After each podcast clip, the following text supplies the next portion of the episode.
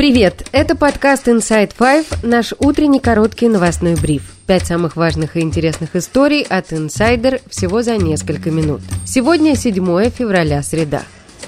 История первая. Штаб Бориса Надеждина сумел отстоять часть подписей за выдвижение политика кандидатом на выборах президента России, которые Центр избирком ранее признал недостоверными. Как сообщил политик, Центр избирком оцифровал с ошибками рукописные тексты и потом из-за этих же собственных ошибок признал подписи недействительными. Так, в одном из листов после оцифровки вместо улицы Маяковского в Энгельсе появилась улица Миковского, а в другом город Салехард стал Салихардом. Больше остальных в сети привлекла внимание оцифровка адреса в Ростове-на-Дону, в который город стал Ростовом-на-Дому. В ЦИК эти подписи признали недействительными, заключив, что в них не соответствует адрес. Как ранее сообщали в штабе Надеждина, члены Центра избиркома признали недействительными более 9 тысяч из 60 тысяч отобранных подписей. Это более 15%. По закону допустимая норма брака 5%. Всего штаб Надеждина подал в ЦИК 105 тысяч подписей. При этом в штабе неоднократно заявляли, что это идеальные подписи. Все они были проверены и отобраны из 200 тысяч подписей, которые в целом удалось собрать штабу.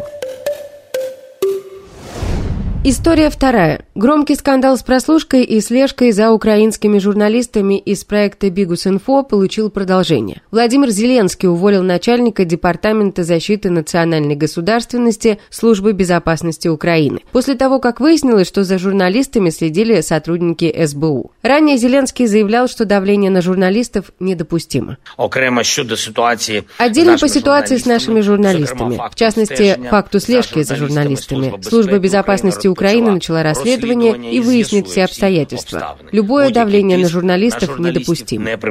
Об этом Зеленский заявлял в январе, когда стало известно о слежке. Бигус Инфо – это один из известнейших расследовательских проектов Украины. 5 февраля основатель проекта Денис Бигус опубликовал расследование, в котором рассказывается о том, что слежка за его коллегами во время корпоративного тренинга и отдыха в загородном комплексе «Украинское село» под Киевом, о которой стало известно в январе, велась сотрудниками СБУ. После этого корпоратива анонимные телеграм-каналы начали публиковать видео, на которых отдельные сотрудники Bihus.Info, как сообщают украинские СМИ, это уже уволенные операторы, якобы употребляли запрещенные вещества в гостиничных номерах комплекса. Журналистам удалось получить видеозаписи из комплекса, на которых видно, кто посещал здание незадолго до заселения расследователей. Были идентифицированы лица, и выяснилось, что за операцией стоит СБУ а скрытые камеры были незаконно установлены в сауне и как минимум в восьми комнатах, в том числе в спальнях. В службе безопасности Украины на запросы журналистов об установленных камерах отвечать не стали. Зато на журналистское расследование отреагировали украинские власти.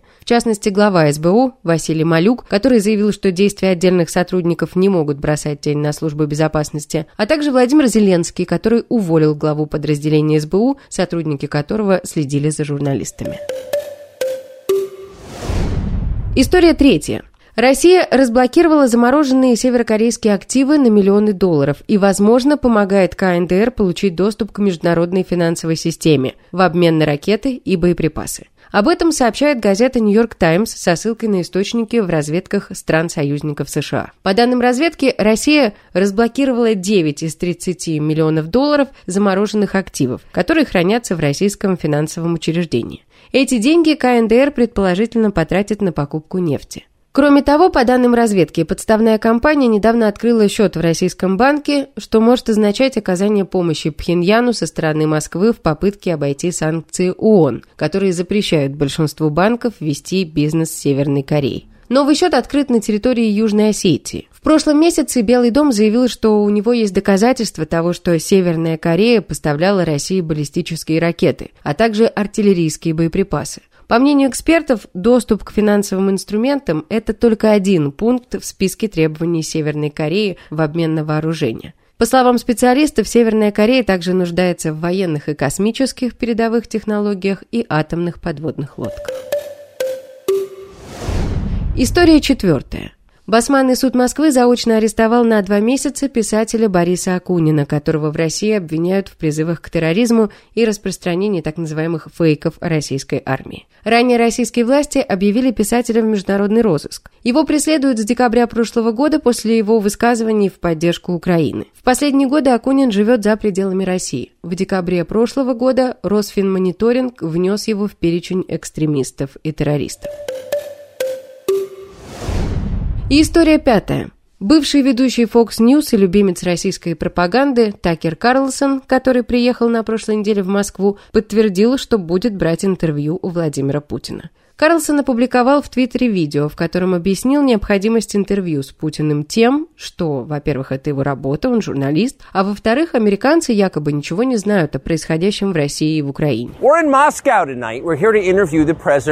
в Москве сегодня. Мы здесь для того, чтобы взять интервью у президента России Владимира Путина. Конечно, такие интервью проводить рискованно. Мы многие месяцы обдумывали это решение. И вот почему решили это сделать. Первое – это наша работа, мы журналисты. Наша работа – информировать людей. Два года идет война, которая меняет весь мир. Большинство американцев не проинформированы. Они не знают, что происходит здесь, в регионе, в России или в Украине. Но они должны знать. Такера Карлсона очень любят российские пропагандисты. Он придерживается популистских взглядов, является одним из самых больших сторонников Дональда Трампа, а после полномасштабного российского вторжения в Украину неоднократно высказывался в поддержку Кремля. И это все на сегодня. Это был подкаст Inside Five.